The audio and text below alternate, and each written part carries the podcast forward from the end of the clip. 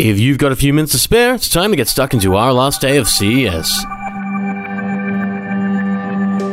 For January 11, day 4 of CES 2018 and our last, you're tuned into The Wrap, Australia's fastest technology roundup, reporting live from the world's biggest technology showcase. And it's that because it's the beginning of the year, the ideal place for companies to talk about what's coming. We've seen some exciting developments in TVs and technology, in terrific talks and so much more, but CES is very much about connections.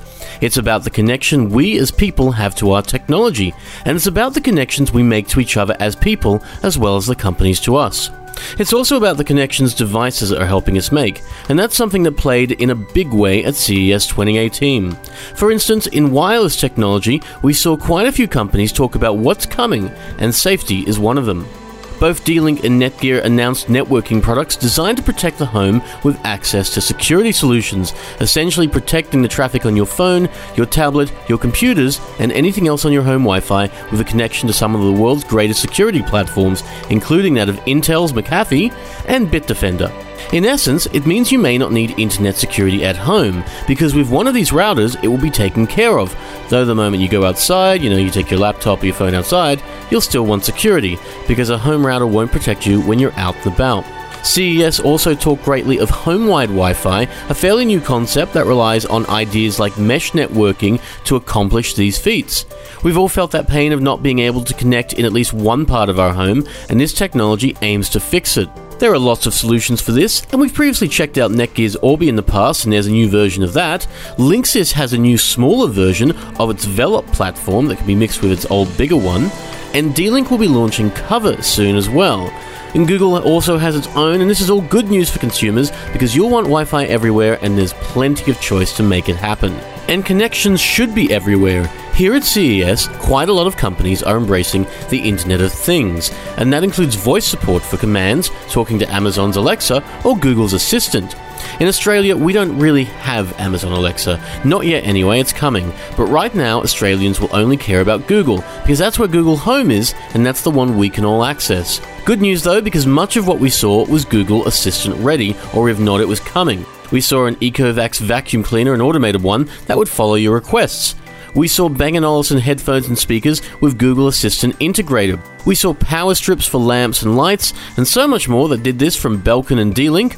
And it's honestly in so much it means we'll be able to talk to our technology very soon. It's very sci-fi, but it is coming. And one of our expected trends of 2018 also made an appearance, as Dell made it possible for our computers to talk with our phones regardless of the platform.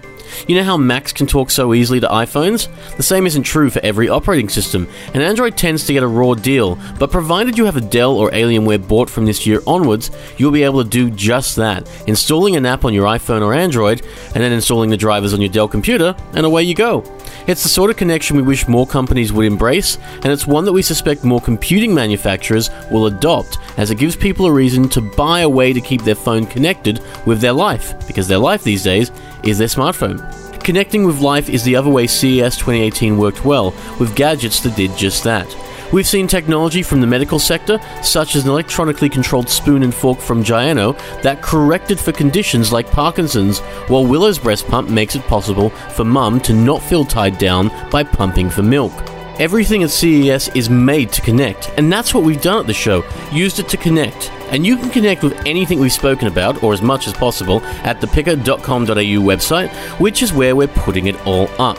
Seriously, we'll still be uploading content by the time we're back in Australia, which is where we're headed next. But next week, we'll be back with our best from CES, which will probably include some things our four days of podcast coverage haven't included.